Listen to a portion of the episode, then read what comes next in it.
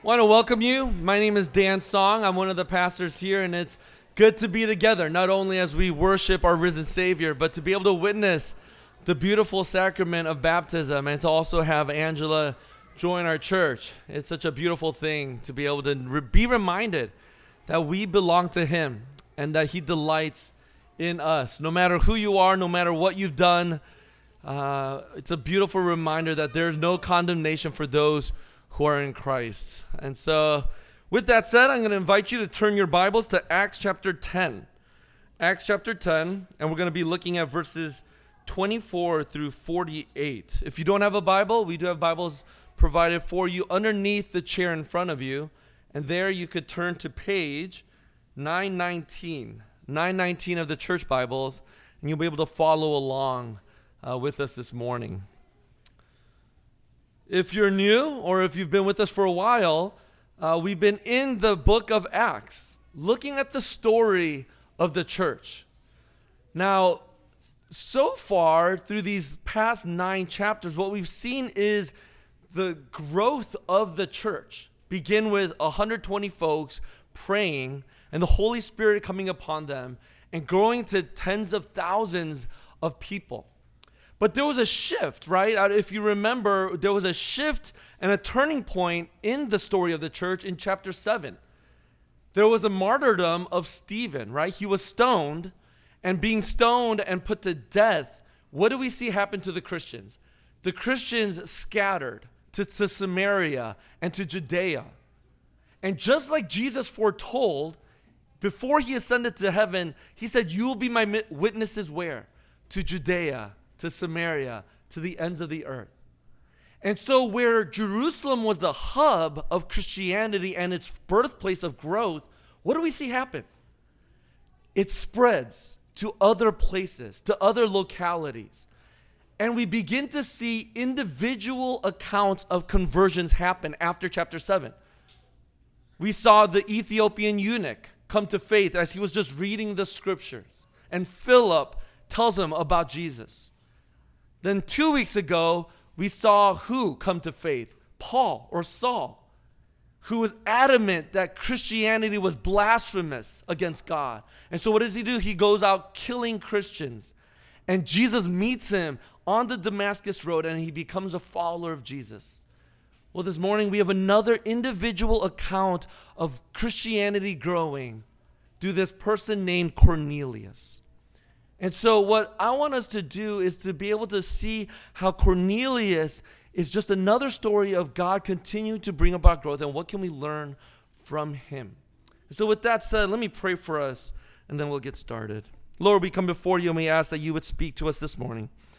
Lord, as we look at the, the birth of Christianity and the story of the church continuing to grow, and to even for us as Gentile people who are not Jewish to be able to receive the word and to become a part of the family of God. We know the gospel had to take on many challenges and do many different things to come to where we are here in the middle of St. Louis. So, Lord, I pray that you would encourage our hearts, that you would challenge us, and that, Lord, through your word, we would become a little more like you. We pray all of these things in Jesus' name. Amen. As we look at the story this morning, I thought about two unlikely people becoming good friends. There was a story a few years ago, Steve Hartman on the road, if you've ever seen his little five minute segments on CBS. He shared about two unlikely people that became best of friends. Their names were Nora Wood and Dan Peterson. Now, Dan Peterson was 82 years old and he became a widower for the last past six months. And during that time, he fell into a dark depression because he was all alone, he would just stare out the window and just wait to die. And the, one of the worst things he hate, the, one of the things he hated to do was go grocery shopping, because it reminded him of having to shop for himself and being reminded of how his wife had passed away. But nonetheless, he would go shopping. And on this one day where the, the grocery store at Publix caught this whole interaction, he was going down the canned goods aisle. And as he was doing that, a mom and this four year old girl named Nora Woods was just passing on by. And as they were passing by, by Dan Peterson, this four year old girl says, Hi, old person, it's my birthday.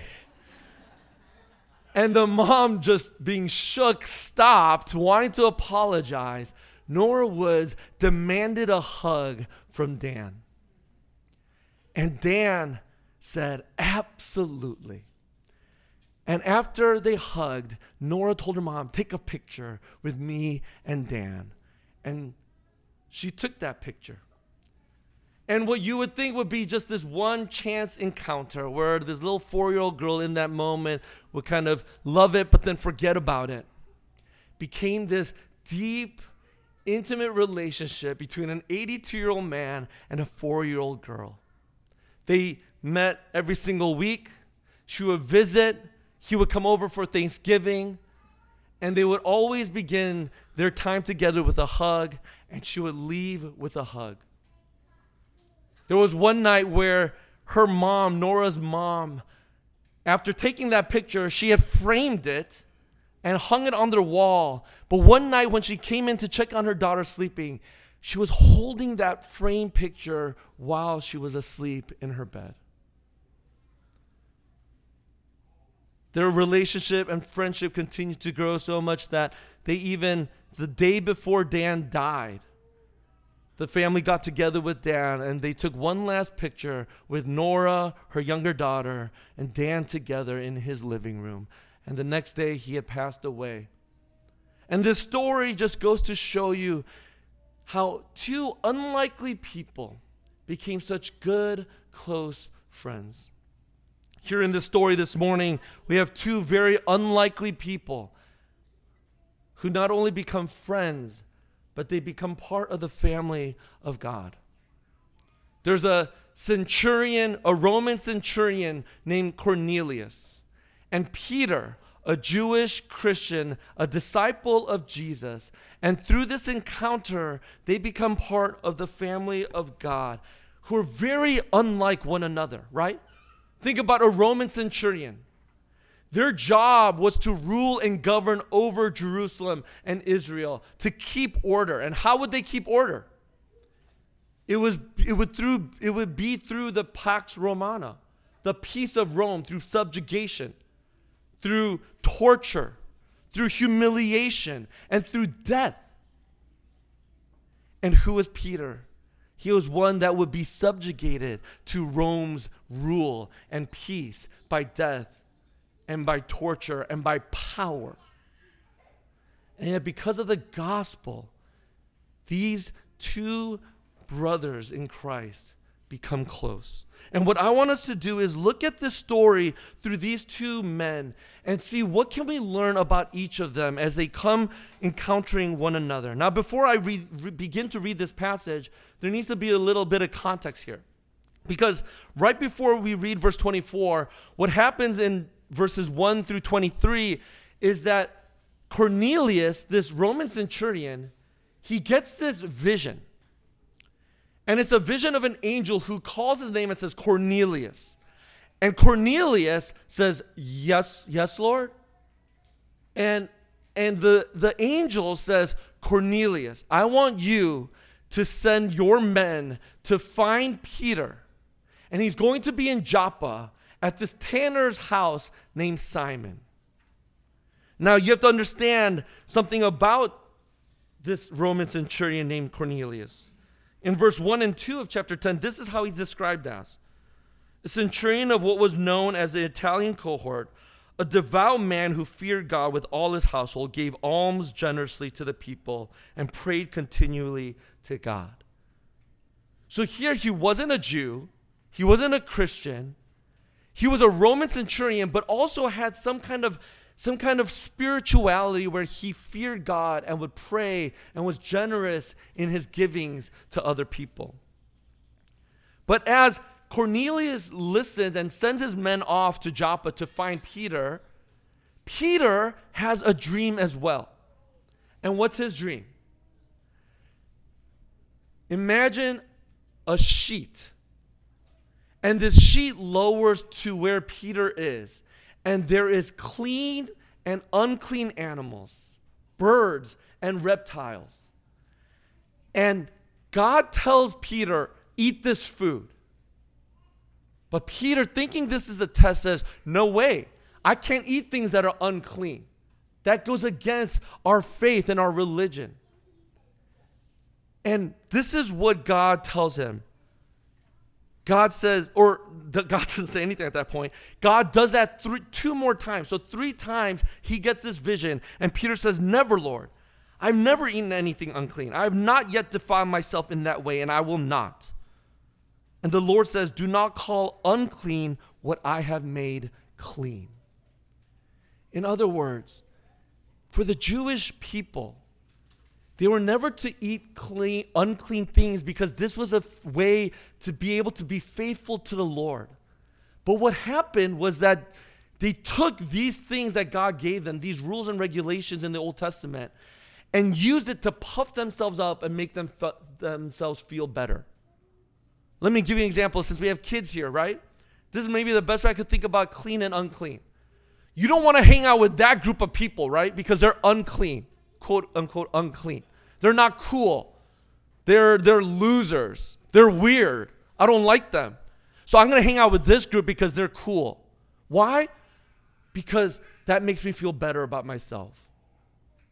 This is what was happening, or this were the rules and regulations in the Old Testament. And God tells Peter, Do not call unclean what I have made clean. Now, Peter is super confused. But God says, Hey, there's three men coming. They're going to come and get you. You're supposed to go with them back and meet this man, Cornelius. And that's where we read verse 24. Got it? Follow with me? All right, let's read verse 24 through 33, and then we want to pause for a moment. And on the following day, they, they entered Caesarea. Cornelius was expecting them and had called together his relatives and close friends. So he's gathering all these people together to welcome Peter. When Peter entered, Cornelius met him and fell down at his feet and worshiped him. But Peter lifted him up, saying, Stand up, I too am a man. And he talked with him. He went in and found many persons gathered. And he said to them, You yourselves know how unlawful it is for a Jew to associate with or to visit anyone of another nation. But God has shown me that I should not call any person common or unclean. So when I was sent for, I came without objection. I asked then, Why have you sent for me? And Cornelius said, Four days ago, about this hour, I was praying in my house at the ninth hour, and behold, a man stood before me in bright clothing and said, Cornelius, your prayer has been heard, and your alms have been remembered, have been remembered before God. Send therefore to Joppa and ask for Simon, who is called Peter. He is lodging in the house of Simon, a tanner, by the sea. So I sent for you at once, and you have been kind enough to come.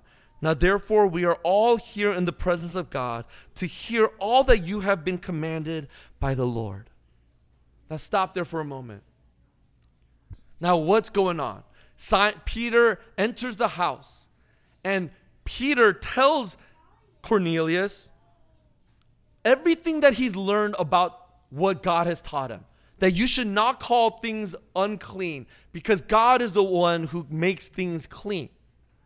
And Cornelius wants to know what he has to preach. Now, here's what I want us to get from this part of this story. For us as followers of Jesus, who are called to bring the gospel, the good news of Jesus to others, we first need to be confronted with the gospel story. Have you been challenged have you been confronted with the truths of the gospel that go against the way that you live, the ways that you think, the way that you think of your work, sexuality, the physical world, relationships, love? Are we continuing to learn about the gospel and is it challenging us? Or do we just say, well, the gospel is the good news of Jesus. I believe he died for me and I'm forgiven and I just live my life. Because for Peter, he was absolutely challenged and confronted with the good news of the gospel in a way that he had never thought about it before. He thought Gentiles were unclean. that for a Gentile to become a Christian, they needed to convert to Judaism before they could become a Christian. And for the first time in his life, he has to wrestle with the fact that Gentiles are not unclean because God has called them clean. And for us, for the gospel to continue to work in our lives, we first have to wrestle with it day in and day out. This is what Tim Keller says about the gospel story. The gospel is not just the ABC, but the A to Z of the Christian life. The gospel is not just the way to enter the kingdom, but is the way to address every problem and is the way to grow at every step. Therefore, the gospel changes everything. It brings down racial barriers by melting away racial pride or inferiority. It brings down psychological problems by melting away self inflation or self hatred. It brings down personal facades for we are free to admit who we are.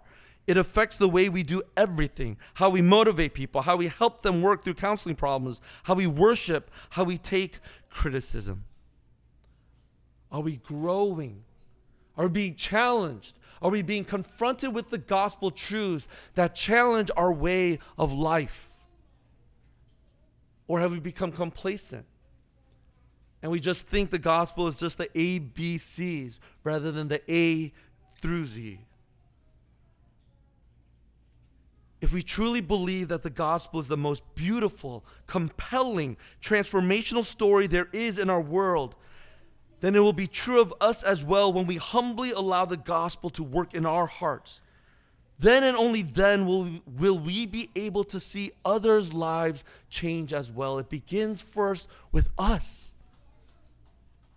When we think about loved ones, friends, neighbors, family members who yet to have, who follow Jesus, it begins in our hearts first. We need to continue to be transformed, allow the gospel to speak and challenge our hearts before we could see others change and be transformed by the gospel as well. And we see that here with Peter. Now let's go on in the story. Because as Peter, as Cornelius and his friends and family are anticipating, waiting for Peter to share the gospel, Peter opens his mouth. And verse 34, follow along with me through 43. So Peter opened his mouth and said, Truly I understand that God shows no partiality. Why does he say that? He says that because he's learned, right? He's, con- he's been confronted with the gospel that there's nothing clean or unclean. God shows no partiality. Verse 35 But in every nation, anyone who fears him and does what is right is acceptable to him. As for the word that he sent to Israel, preaching good news of peace through Christ Jesus, he is Lord of all. You yourselves know what happened throughout all Judea, beginning from Galilee after baptism that John proclaimed, how God anointed Jesus of Nazareth with the Holy Spirit and with power.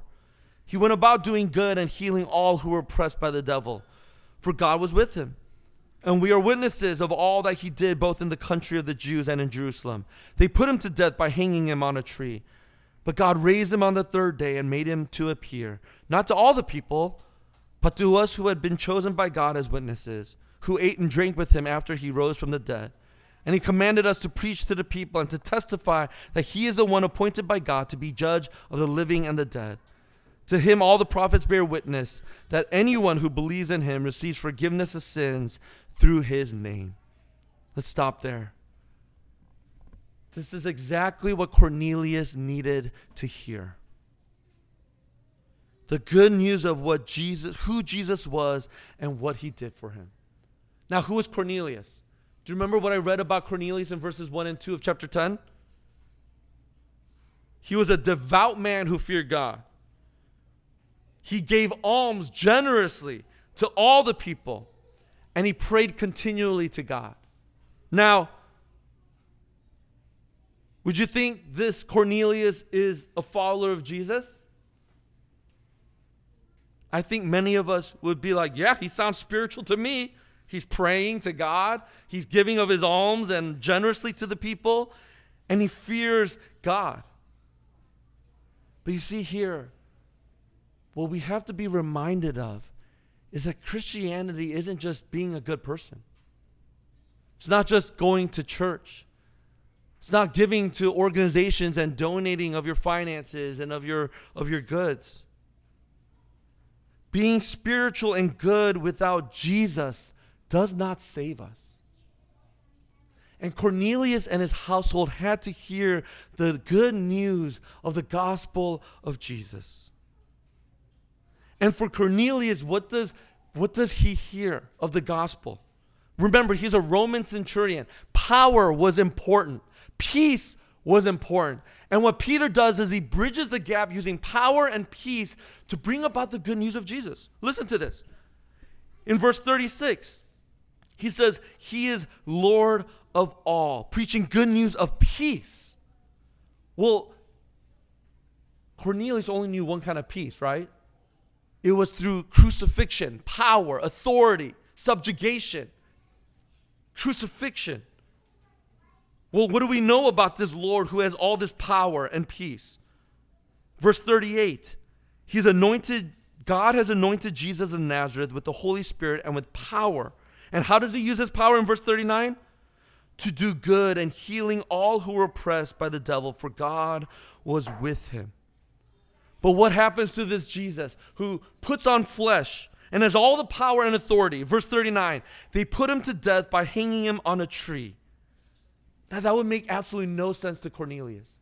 Cornelius, God, who has all the power and authority, dies by the men that he's created.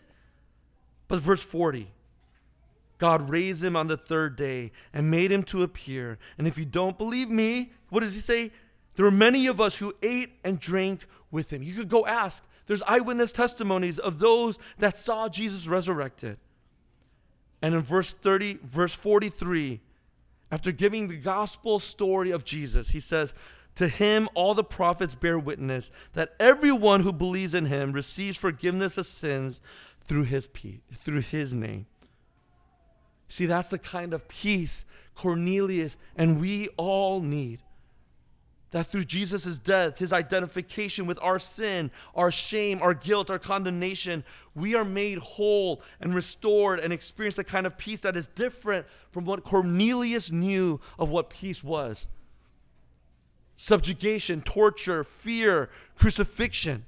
But rather, the peace that Jesus offered was one of love, was one of sacrifice, peace that comes through mercy and grace. Wow. That's different. So different. And when Cornelius and all those that were with him heard this, they realized it wasn't good enough to just be good and spiritual and nice. They needed Jesus. That if you profess faith in his name, you're forgiven. They needed to put their faith in the one who gave up his life for them, took upon their shame and sin, and forgave them and brought them into the family of God, and said that you are loved and cherished and delighted in. How about for us this morning?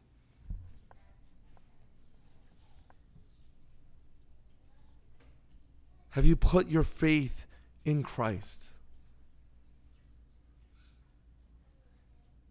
It's not enough to just come to church and be a good person. That is the scandal of the gospel. The scandal of the gospel is that it doesn't matter what you have done in your life, your past experiences, all your shame and trauma, even in thinking you might not be worthy of God's love. What we see here in the gospel is that if you place your faith in Him, you're reminded that even if you're a horrible person, it's not about you or what you think of yourself. It's about Jesus and what he has done for you, what he believes about you. You are made in his image. He wants you to bring he wants to bring you into the family of God. With all your faults and all your imperfections, all your shame and all your ugliness, all of your unworthiness. He wants to bring you into his family and call you loved, a daughter, a son. For everyone who believes in him receives forgiveness of sin through his name. It's only by placing your faith in Christ. You are a follower of Jesus. So, what happens as Peter is preaching this good news of Jesus? And as Cornelius hears about this one, we'll read verse 44 to end of verse 48. While Peter was still saying these things, so Peter's still preaching, the Holy Spirit fell on all who heard the word. And the believers from among the circumcised who had come with Peter were amazed because the gift of the Holy Spirit was poured out even on the Gentiles. For they were hearing them speaking in tongues and extolling God. Then Peter declared, Can anyone withhold water for baptizing these people who have, made, who have received the Holy Spirit just as we have? And he commanded them to be baptized in the name of Jesus Christ. Then they asked him to remain for some days. Here's what we see here we can't ever forget the work of the Holy Spirit. The gospel that confronts us, the gospel that changes Cornelius' life. It is only by the work of the Holy Spirit. And what do we see about the Holy Spirit? Look, Peter is still preaching, and then what happens? While Peter was still saying these things, the Holy Spirit fell on them. Meaning, the Spirit is not dependent on any human involvement or any kind of human planning. The Spirit works with works however, whenever, with whomever, and in any matter that He wishes. That's a good reminder for me, right? That as Peter's sermon was probably done, the Holy Spirit's like, dude, Peter, your sermon was done like done like 10 minutes ago. I'm just gonna come down now and finish your sermon. I need to be reminded of that. That it's not just my words that I preach, but it's the Holy Spirit that works in our hearts to confront us to challenge us, to change us forever.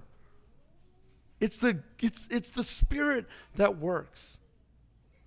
But the other thing we see about this is as the Spirit comes upon the Gentiles, all the Jewish Christians are, are just shocked and amazed. And we need to be reminded that we should never be shocked or amazed at the work that God does through the Holy Spirit. Now, they're amazed because, like I said, they thought the Christ- that Gentiles had to convert to Judaism. But for the first time in their life, they're seeing the Holy Spirit come and change them. This is like the Gentile Pentecost. Remember, we saw that in Acts 2 with the Jewish, the Jewish people becoming Christians with the Holy Spirit coming upon them. Well, this is happening for the Gentiles, and they're just perplexed and amazed. And this is confirmation and affirmation of what Peter was learning that you cannot call Gentiles unclean. And God is pouring His Spirit upon them, and they are so amazed. But this gives us hope too, doesn't it? We should never be surprised when God works in the lives of those that we've been praying for. We shouldn't be surprised when we're finally put to death the sins that we've been wrestling with. We shouldn't be surprised when we finally are able to see someone of a different color someone of a different socioeconomic status, and we're able to see them as image bearers through God's work in our hearts. We should never be surprised because this is what the Holy Spirit does. My mom prayed over 30 years for my, her parents, my grandparents, to come to know Christ. They grew up Buddhist their entire life. And it took my mom, after she converted in her 20s, over 30 years of prayer and I, there were so many times, she would be like, Dan, are you praying for my parents? Dan, are you praying for your grandparents? So many times I would just give up hope. But when they came to follow Jesus, I was so surprised. But we're reminded here we should never be surprised, should never caught, catch us off, off guard, because this is what the Holy Spirit does in our lives. So as I close this morning as we think about how the gospel brings these two unlikely people together that confronts and challenges Peter, that, cha- that changes Cornelius' life and becomes a follower of Christ through the work of the Holy Spirit. I, uh, this story came into my mind not that long ago. And it's these short stories by this pastor. And this short story is called Please Sit in My Chair. And I want this to be an encouragement for us as we continue to live our lives together as followers of Christ, as we think about the story of the church, as we continue to long for people to come to know Jesus. This is a beautiful story of how we can see that happen in our lives as well. I'll just read this short story for us. And these are from the words of this pastor. She's 66 with special needs, dangerously overweight, twice a great grandmother, and regular at his church. She lives with four generations of extended family in an overcrowded, dilapidated house. But her buoyant spirit is undaunted. Since losing her youngest son in a senseless murder last Christmas Eve, she has redirected much of her affection to me. She wants to sit close beside me in every church service, and the smell of her stale sweat and excrement is often nauseating. But she also makes me feel a little special. Her internal plumbing doesn't work as well as it used to, and she leaves tobacco smears when she kisses my cheek. She often hints, sometimes blatantly, that she would likely she would like to come home with us for a visit. Nothing would delight her more than to have Sunday dinner with our family. But here is a conflict. It has to do with my values that my wife and I learned from childhood. We believe that good stewardship means taking care of our belongings, treating them with respect, and getting long service from them. Our boys know that they are not to track in mud on the carpet or sit on the furniture with dirty clothes. To invite Mrs. Smith into our home means we will have filth and stench, soil our couch, and stubborn, offensive odors in our living room. My greatest fear is that she will want to sit in my corduroy recliner. Unknowingly, Mrs. Smith is forcing a conflict, a clashing of values upon me. Preserve and maintain, conserve and protect they are the words of an ethic that has served us well. Over time, these values have subtly filtered into my theology. It is increasingly difficult to separate the values of capitalism from the values of the kingdom of God. Somewhere on the way to becoming rich, we picked up the idea that preserving our property is preferable to expending it for people. Why should it be such a struggle to decide which is more godly? to welcome Mrs. Smith into my home and my corduroy recliner, or to preserve the homey aroma of my sanctuary and get extra years of service from my furniture? This is not precisely the issue of serving mammon or God. How ingenious of our American version of Christianity to make them both one and the same. We did finally invite Mrs. Smith to have Sunday dinner in our home. And she did just as I feared she would. She went straight for my corduroy recliner, and it never has been the same. In fact, Mrs. Smith even joined a Bible study in our home the next week. Every Wednesday evening, she headed right to my chair. She even referred it to it, it as her chair. Brothers and sisters, I pray that the gospel will confront and challenge our lives and thus proclaim the beautiful story that is the gospel of Jesus. I pray that the Spirit would do that good work through our church as well. Let's pray.